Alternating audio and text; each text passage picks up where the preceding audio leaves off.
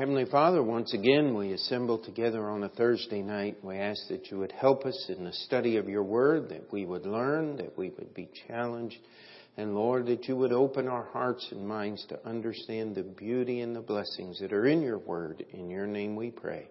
Amen. You may be seated. All right. If you need an outline or would like one, wave your hand there and uh, we'll have uh, Stephen Montoro bring you one up. And uh, there is no way that we can just look up every reference and, and read everything, but we're, we're going to read a lot of these tonight, so kind of uh, stretch your fingers and let's go to the book of Psalms.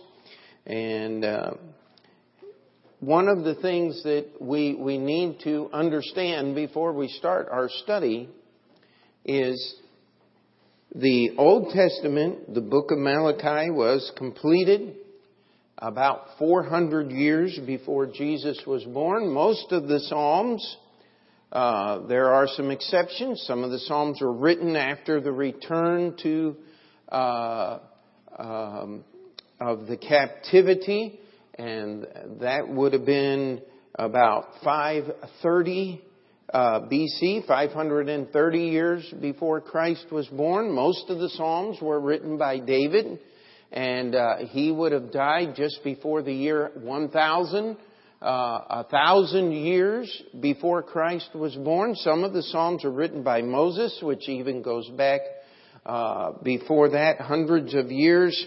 Uh, uh, and all of these prophecies had fulfillment directly in the life of Christ. Now, probably uh, the most famous uh, person who claimed to be a prophet was Nostradamus. Uh, people talk about him. They still read his books. He's been dead about 500 years. Uh, I'm not 100% sure exactly what his accuracy rate was, but it was somewhere around 4 or 5%. Uh, and that is incredible for someone foretelling future events. Now, God has a little different level of qualification.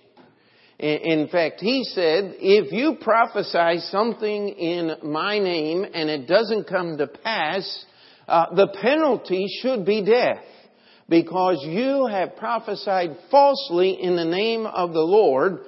And God says, I never lie. I don't ever make a mistake because I'm God. I know the end from the beginning. Now, if we just understand the definition of God, this whole thing of prophecy really is no big deal. Because if you know everything that's going to happen, it's not that huge of an accomplishment to tell somebody something you already know. That's why Martha Stewart went to jail for a little while. Is because she found out something was going to happen before it happened and tried to capitalize on that. And they probably would have let her off if she hadn't lied about it. Because no one is that lucky. Now, if that is good enough to put someone in prison, why won't anyone believe the Bible? When these events are foretold hundreds and even over a thousand years before they happen. They are written in the scriptures and if you could read Hebrew and were to pick up a Hebrew Bible, uh, let me assure you uh, that as long as it's a good Hebrew Bible, uh, that it would say in Hebrew exactly what your King James Bible says in English. And, and so these verses are still in the Hebrew Scriptures that we're going to look at. And one of the, I'm getting ahead of myself, but they make all kinds of excuses. But I want to challenge you that it is statistically impossible. And we're only going to be looking at the crucifixion uh, and the events around the crucifixion and the resurrection. And, and we're going to go through, um, I, I didn't count the number of lines or the number of references here, but we're going to go through dozens and dozens of references. Now, someone once came up with the bright idea, well, Jesus ordered his life to fit the prophecies uh, and that's why he claimed to be the Messiah. It wasn't because he actually fulfilled them. It was because he tried to fulfill them. Well, let's just go through the first one here and see if that theory holds any water at all. I want you to turn with me to Psalm 41.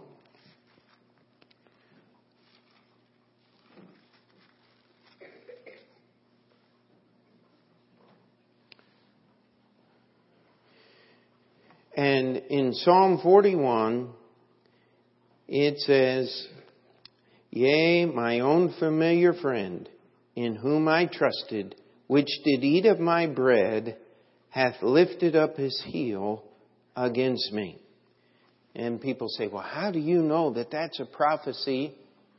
Well, what was the last thing that Jesus said when the disciples asked who Jesus said, one of you at the table betrays me?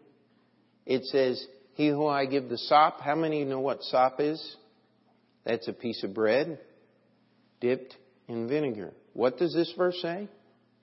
It says, My own familiar friend. And how did Jesus greet Judas in the garden when he came to have him arrested? He said, Friend, wherefore art thou come?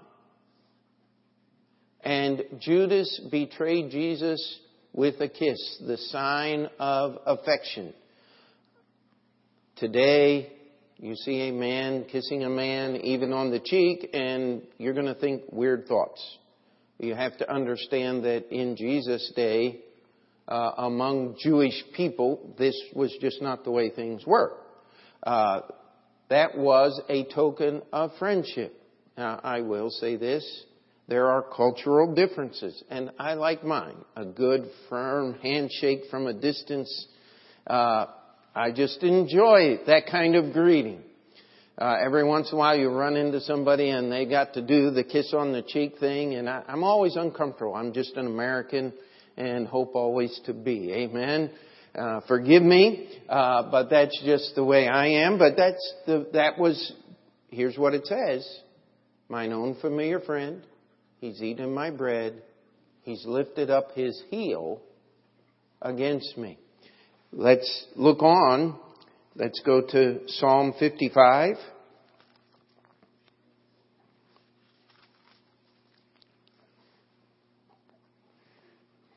Verse 12 says, For it was not an enemy that reproached me, then could I have borne it, neither was it he that hated me that did magnify himself against me, then would I have hid myself from him. But it was thou, a man mine equal, my guide and my acquaintance, we took sweet counsel together and walked to the house of God in company. Now let's get to the nitty gritty. Let's go to the book of Zechariah.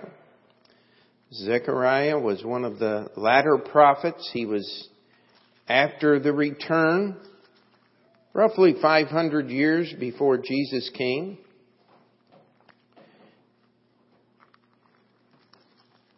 And one of the reasons why we can pick these verses out of the passages where they're in is because of the clear gospel record of what actually happened and how well they fit into what happened in the gospel record.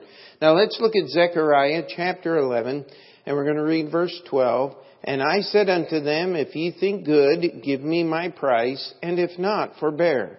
So they weighed for my price thirty pieces of silver. And the Lord said unto me, Cast it unto the potter, a goodly price that I was prized of them. And I took thirty pieces of silver and cast them to the potter in the house of the Lord. Now this is Zechariah reading, and if you follow the context, it just kind of seems like uh, these verses are just stuck in here. But what did Judas negotiate with the Pharisees for the price of betraying Jesus? 30 pieces of silver, just like Zechariah said. Where did Judas cast them the next morning when he saw that Jesus was actually arrested and carried over for trial? Uh, in the house of the Lord. What did the Pharisees do them do with the money that they picked up off the floor of, of the house of the Lord, of the temple there where they were? Is they said, we can't put this money in the offering plate, in the treasury, because it's blood money. Now, can you imagine the sanctimonious thought process as these men engineered the betrayal of Jesus? They said, we can't take the money that we used to betray him and put it in the offering. That, that really, God wouldn't like that. And so they went out and they bought a potter's field that's where the potter, uh, there would be a whole little section of Jerusalem that would be set aside for the potteries. And I mean, if you had a pot, that uh, they didn't have uh, stressed stainless steel and aluminum with copper clad bottoms and all the things that we had. If you had a pot, normally it was made out of clay. And when something happened or a pot was broken, they, they just had a dump where uh, the, it was called the potter's field, where they just threw all the broken pieces or the disformed uh, pottery or the uh, when they put it in the kiln to heat it, if it cracked, it was no good. Out to the potter's field. So they bought that, they dug it up, and they made a cemetery for people that had no money to bury themselves. Now, let me ask you a question. How in the world do you manipulate what the person is going to betray you for to your enemies? How do you manipulate that price? How do you determine that your enemies, well, you're going to be incarcerated. He was on trial uh, before Pontius Pilate and possibly even being beaten, beaten and scourged while this was going on. And then Jesus is crucified and in the tomb and they buy the potter's field. How, how in the world do you arrange those things? Could I challenge you that's not possible? And these events are just around the betrayal of Jesus the night before he was crucified. I don't know about you, but that's, that's amazing to me that I could find these verses so clearly defining events that happened. And by the way, the writers of our New Testament, and that's what I mean about not taking time, uh, if we went into the New Testament and looked up every verse instead of just quoting the events to you, we would be here all night just on the betrayal. And, and I want to go a little further than that. Let's go back to Psalm 35.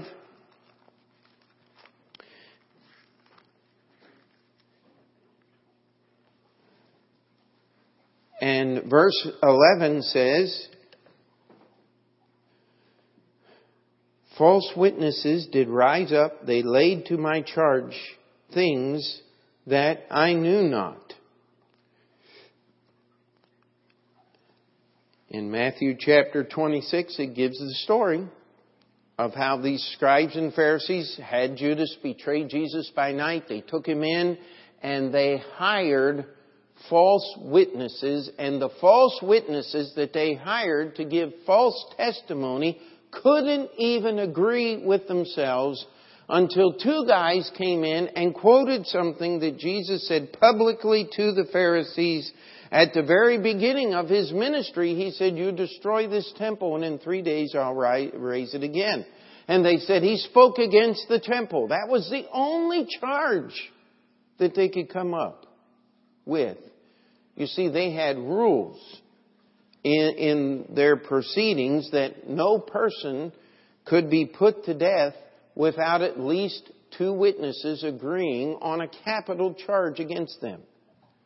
And they had all these guys parade in and they couldn't even agree. And yet, it tells us here in, in the book of Psalms, uh, go down from Psalm 35 verse 11 to verse 19, let them, let not them that are mine enemies wrongly, wrongfully rejoice over me, neither let them wink with the eye that hate me without a cause. For they speak not peace, but they devise deceitful matters against them that are quiet in the land. And we're not saying that these verses do not have other application to other events that may have happened in the psalmist's life. What we are saying is these verses perfectly describe what happened to Jesus. They hated him without a cause. Jesus had done nothing to injure the Pharisees except one thing criticize their traditions.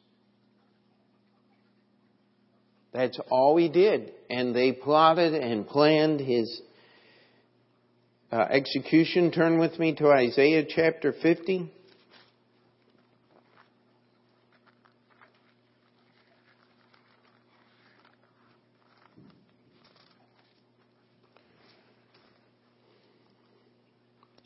Verse 6 I gave my back to the smiters and my cheeks to them that plucked off the hair. I hid not my face from shame and spitting. How many of you have ever listened to Handel's Messiah all the way through?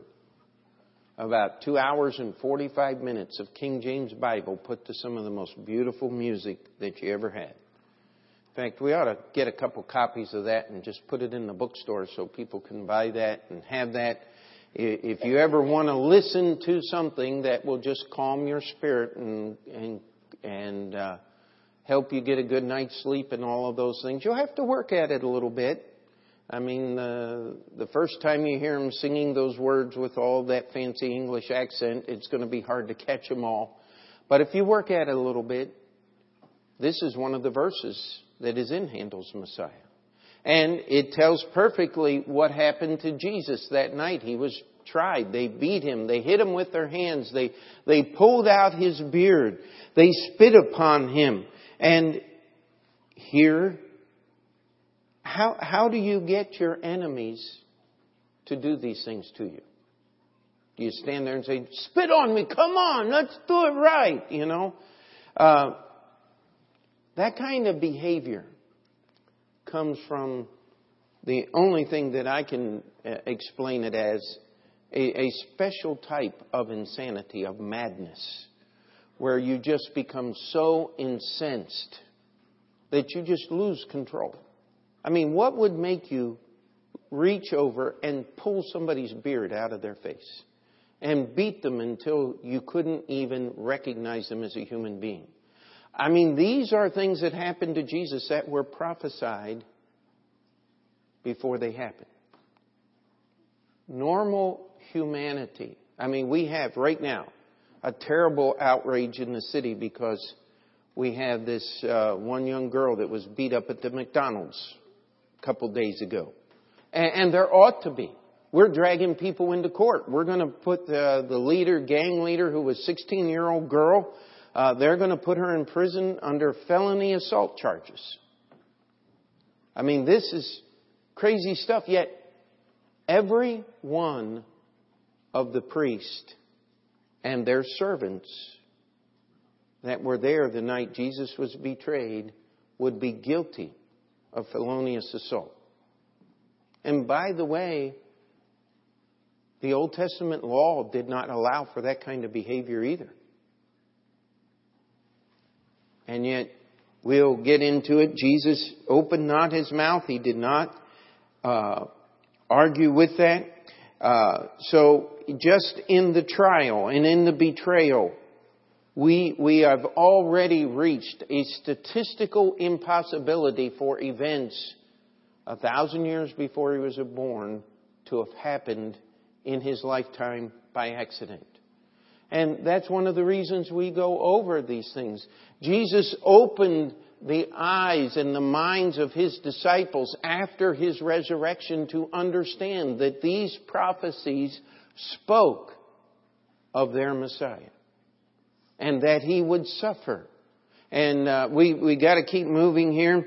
Uh, uh, not one bone is to be broken.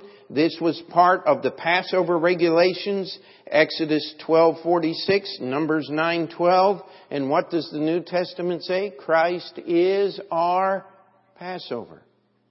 And it explained that as they went by the other two thieves that were crucified with Christ, uh, it was getting late in the day. They were not dead. They broke their legs so that they would not be able to raise themselves up. They would suffocate in just a matter of maybe uh, 10, 20, 30 minutes at the very most. But when they came to Christ, they did not break a bone because he was dead already. Because he was going to fulfill the prophecies. Now, let me ask you a question. When you are dying on a cross, you're nailed to a cross. Can you determine the time of your death by your own will? Mm-mm.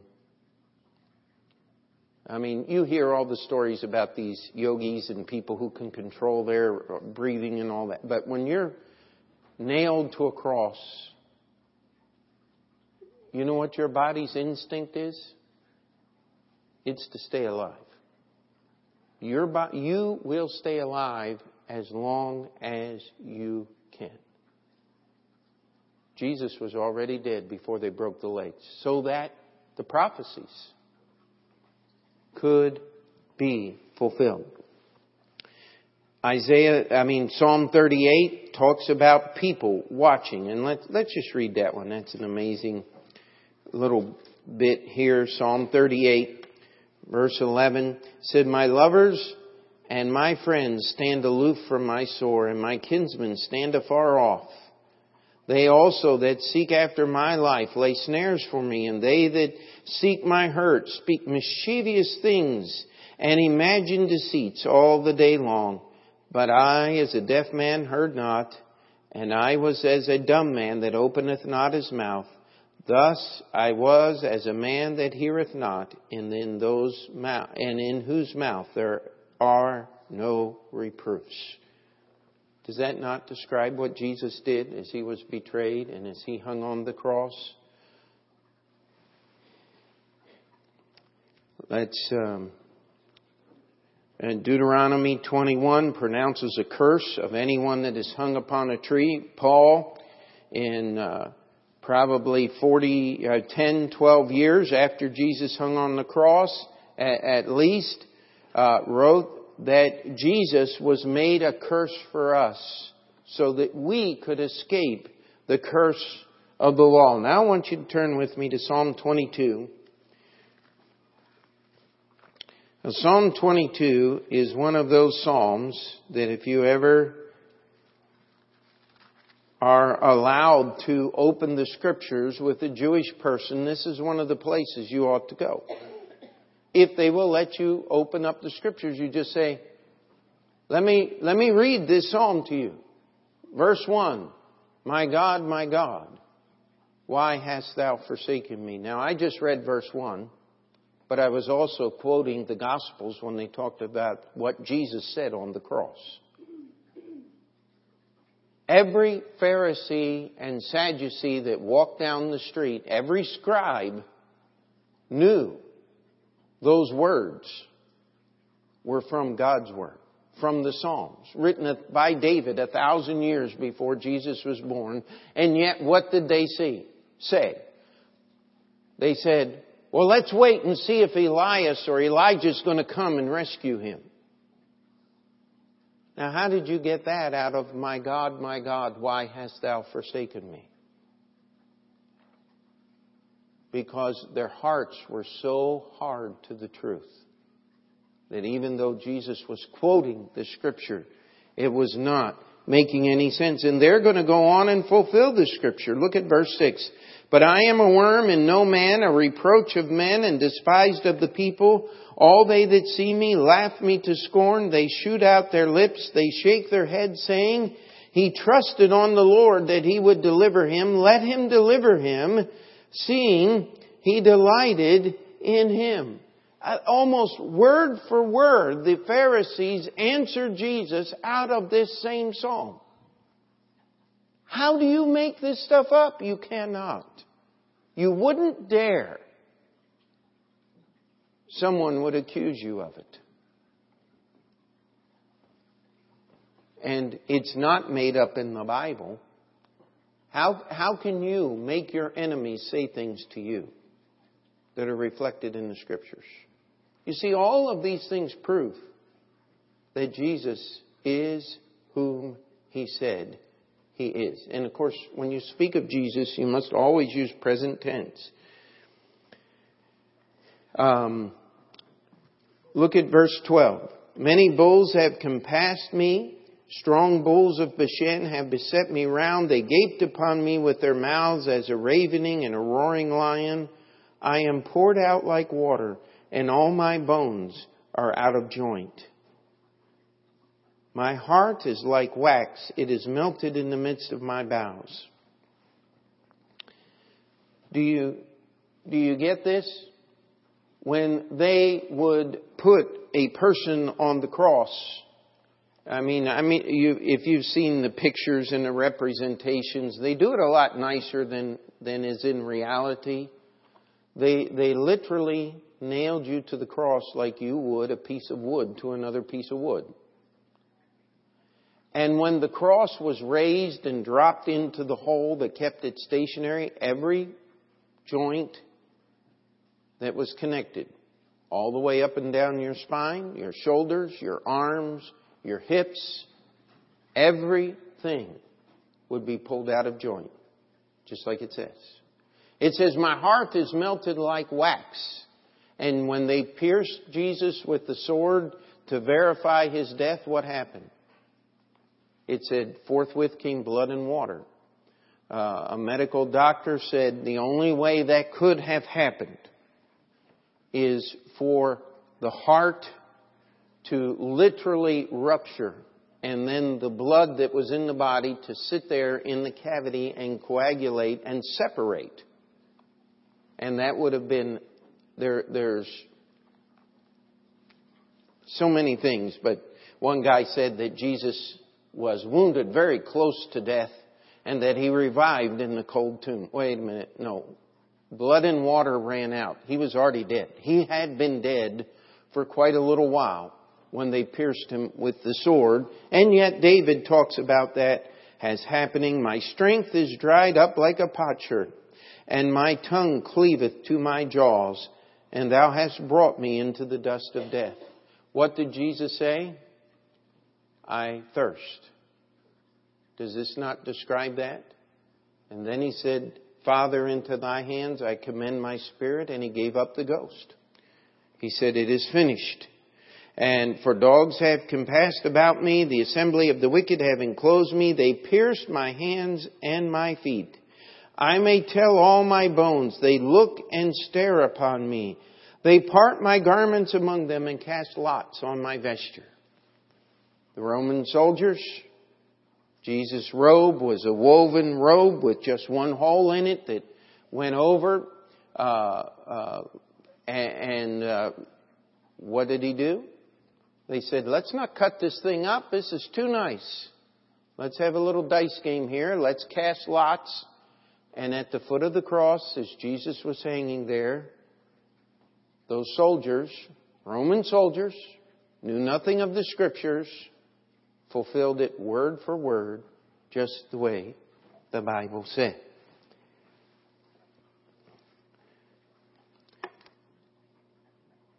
And then if you take the last part of this chapter, verses 19 through 31, it talks about the fact that the work that Christ accomplished on the cross was going to be published. The people were going to talk about it. We're fulfilling that prophecy here tonight, as many, many, many have down through the ages since the time of Jesus' crucifixion and resurrection. That's what the church is supposed to do. It was prophesied here in Psalm 22, a thousand years before Jesus was born. Look with me to Psalm 69, verse 4.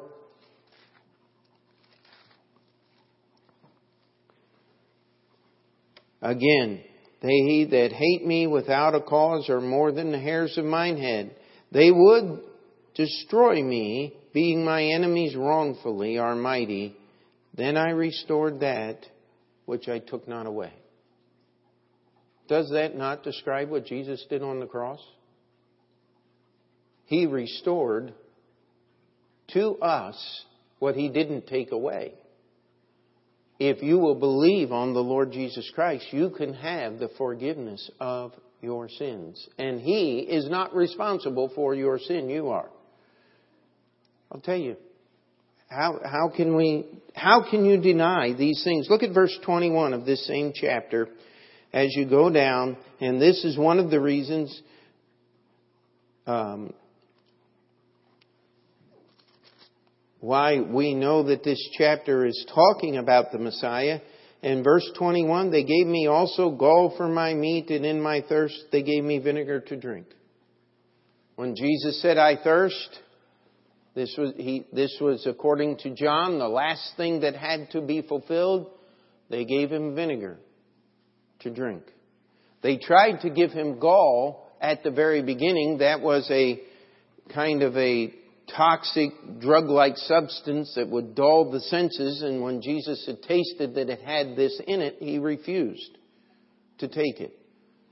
These things here are all prophesied in the Psalms before it happened.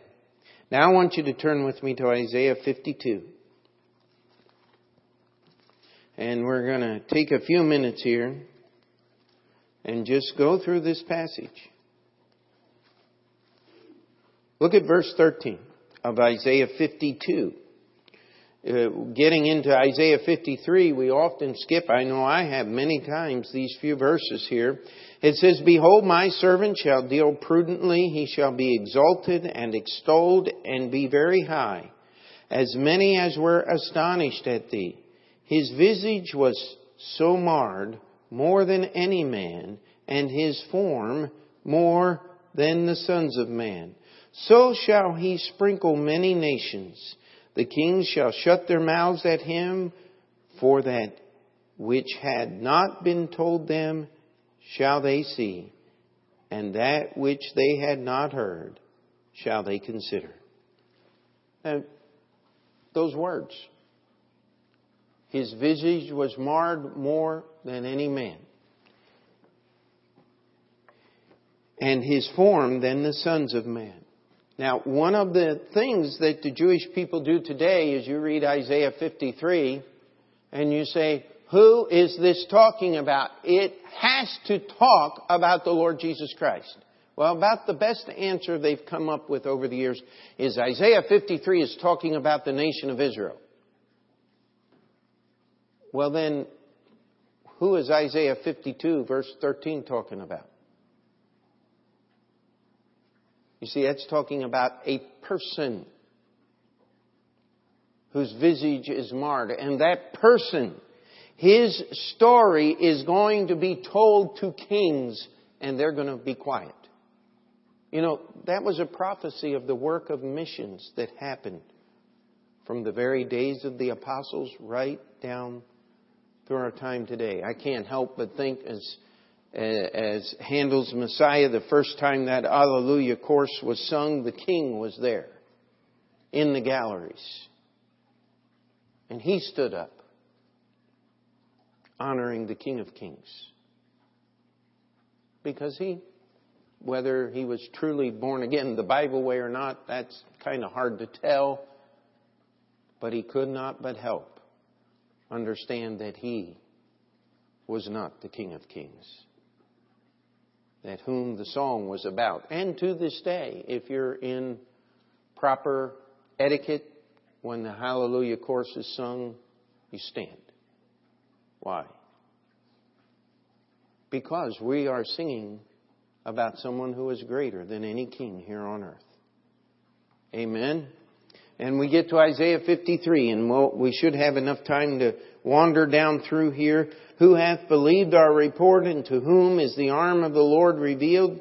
For he, talking about an individual, shall grow up before him as a tender plant, and as a root out of, out of dry ground. He hath no form nor comeliness, and when we shall see him, there is no beauty, that we should desire Him. If there's anything I hate about the video and movies that were made trying to depict Jesus Christ, is He was always depicted as the most beautiful person that they could think of.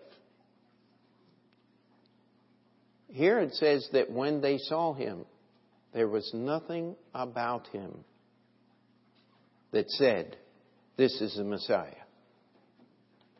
It was, what did Jesus offer? He said, You see the miracles that I've done. They prove that I'm who I am.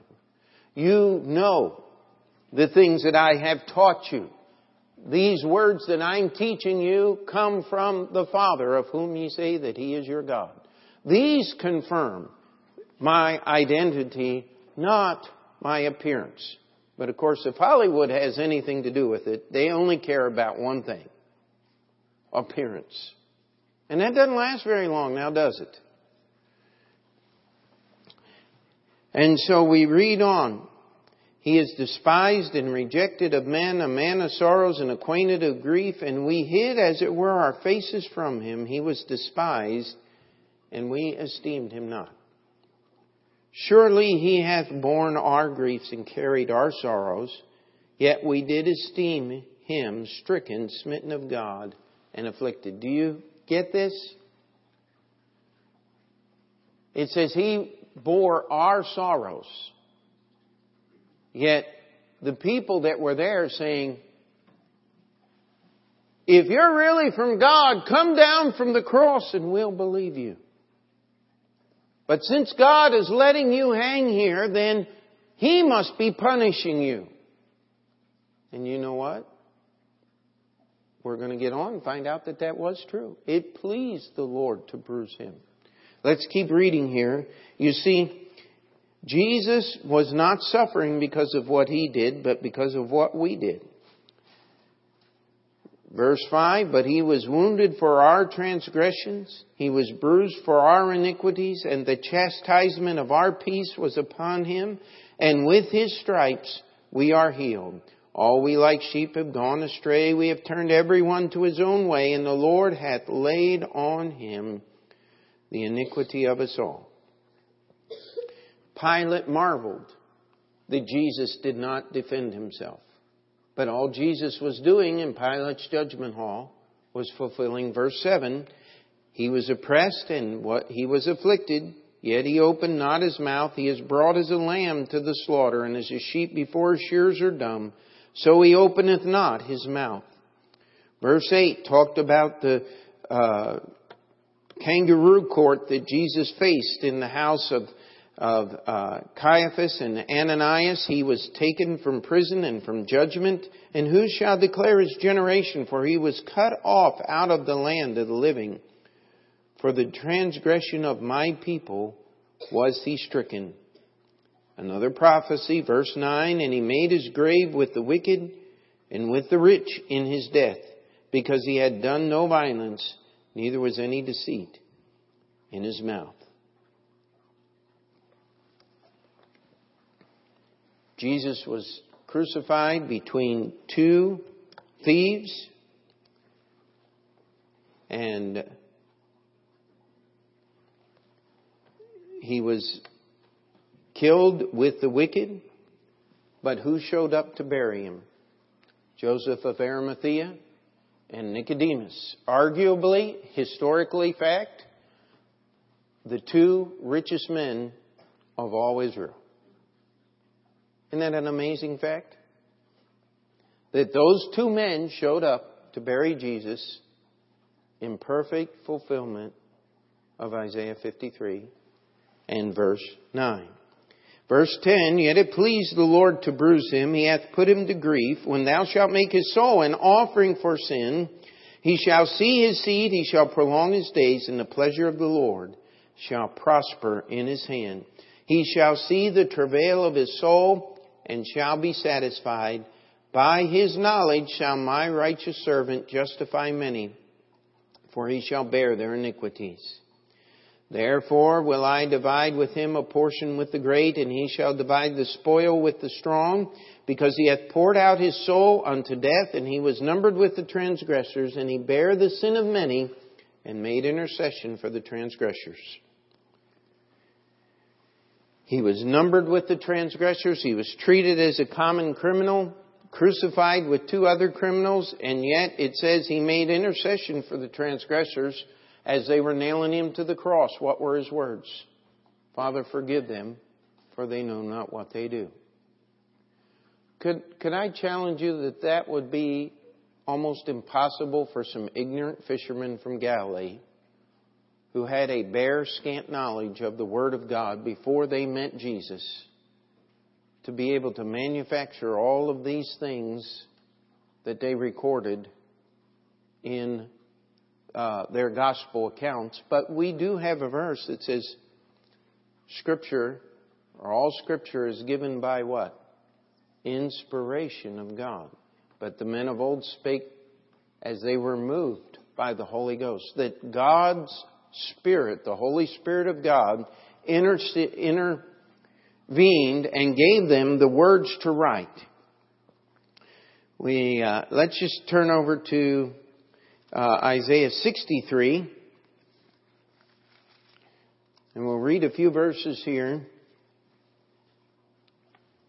And this has a double fulfillment, I believe, in the book of Revelation as well. It says, Who is this that cometh from Edom, verse 1, with dyed garments from Bozrah? This, that is glorious in his apparel, traveling in the greatness of his strength. I that speak righteous Speak in righteousness, mighty to save. Wherefore art thou red in thine apparel, and thy garments like him that treadeth the wine fat? I have trodden the winepress alone, and of the people there was none with me, for I will tread them in my anger, and trample them in my fury, and their blood shall be sprinkled upon my garments. And I will stain all my raiment, for the day of vengeance is in mine heart, and the year of my redeemed is come. Skip down, if you would, to verse 8. For he said, Surely they are my people, children that will not lie. So he was their Savior. In all their affliction he was afflicted, and the angel of his presence saved them. In his love and in his pity he redeemed them, and he bare them and carried them all the days of old. Now, that first verses we read has a second fulfillment when the wine press is tread, trodden without the city. Jesus will do that and pour out his wrath upon mankind. And yet before that, he was sprinkled with his own blood so that he could be our Savior, so that he could carry us and take our iniquities away. Look at Amos chapter 8 and verse 9. And, and people have often argued and they go back and they try to prove that there was an eclipse of the sun uh, on the very day that Jesus died and all of this. And uh, I'll, I'll, tell you that uh, we do not believe the Bible because we can find it in an astrological, that's that uh, that is an astron- astronomy, the study of the planet movement in the calendar, not astrology, the study of the soothsayers. All right, uh, we don't believe in any of that stuff, but. Just because we can find correspondence is not the reason why we believe the Bible. We believe the Bible because it said so. If there's correspondence, well, that's a great thing. But the problem with dates and calendars is our calendar is all messed up. And we try to say that something happened on such and such a day, and you can get out your Apple calendar and plug in a date, and it'll give you a certain date. But I, I want to challenge, study the history of the calendar. Uh, if you have any Greek Orthodox friends that follow the Orthodox calendar rather than the Western calendar, and the Jews have their own calendar. And, uh, let, let, me tell you, it, it's confusing. So don't don't get into the realm of fighting with the calendars. But look what Amos says. He says the sun's going to go down at noon. When did the sun go down on crucifixion day? At noon? It did. From noon till three, it was dark. And uh, verse 9 says, And it shall come to pass in that day, saith the Lord, that I will cause the sun to go down at noon, and I will darken the earth in the clear day. Sounds like that might have happened. Amen? Now look at Zechariah chapter 12. Verse 10, we're going to have to hurry because we've got two more in two minutes here. It says, And I will pour upon the house of David and upon the inhabitants of Jerusalem the spirit of grace and supplication, and they shall look upon me whom they have, what's that word there? Pierced. And they shall mourn for him. And this is a future prophecy, but who is it talking about? The Lord Jesus Christ. And he was pierced with the spear on the cross to prove that he was dead. Now, we want to go to uh, Psalm 16, just a few verses here. And this, of course, was preached on the day of Pentecost by Peter.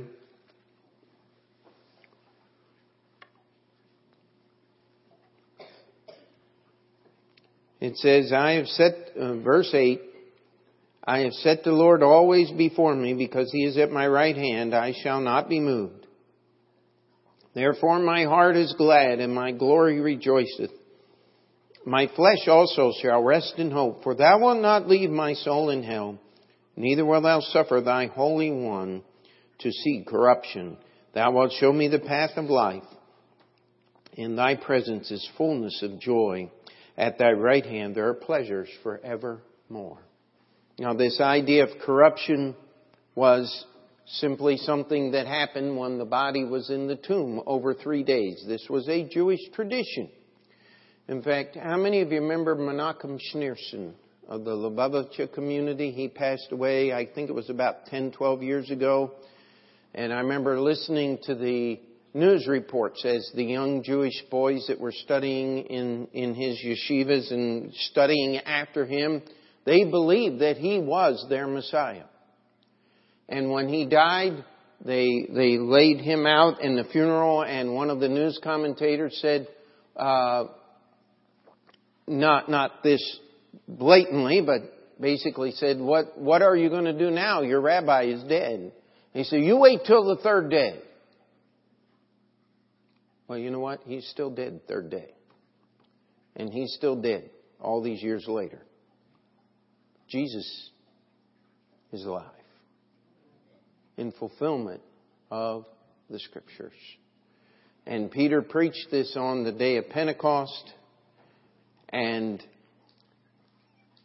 if anybody wanted to put an end to Christianity, all they had to do was show up with a body the day after Pentecost and prove that the disciples had lied. Isn't that true? Why didn't they do that? Because they didn't have one.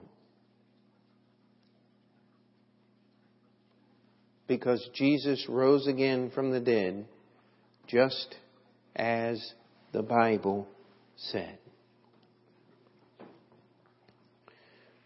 Let's go to 49, verse 15 of the book of Psalms, and we'll be done tonight. But God will redeem my soul from the power of the grave, for he shall receive me.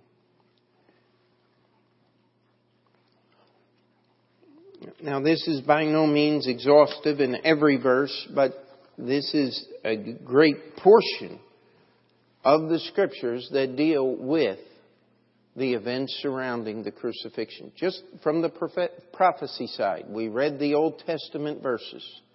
The New Testament gives testimony to everything that we read. And these are just some of the reasons why you should believe your Bible is God's Word. It is statistically impossible for man to come up with that many coincidences. It's just not possible. It's not possible to manipulate all the events thousands of years later and people say, well, you just go into the Old Testament and try to find things. Uh, I challenge you. How can you get any more exact than Psalm 22, than Isaiah 53? Uh, how, how can you not say these verses deal with the subject of Jesus Christ and His crucifixion? The very items that the Romans gave him to drink during the crucifixion are listed in the Psalms a thousand years before he was born. What the Pharisees would do with the money that they used to betray him. tell you something, we serve a great God. And we need to ask him to help us to live for him each and every day. And if you're here and you're not sure that your eternity has been settled by the one who bore your sins on Calvary's cross.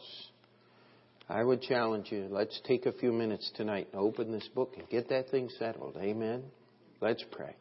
Heavenly Father, we thank you for your word. We thank you for all the prophecies that are in it. We thank you for these prophecies that we were able to look at tonight. I pray that it would not have been tedious, but Lord, it would have been enlightening.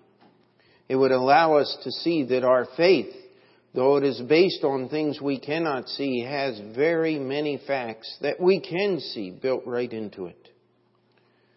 And Lord, we thank you that we can hold in our hands this little book that tells us so many miraculous things. And Lord, I pray that each one of us right here would take just a few moments and commit ourselves to a deeper trust in you and a greater desire to serve you with our lives. Before we finish that prayer, we'll just have the pianist play. If you need to slip out of your seat and spend a little time, the altar's open.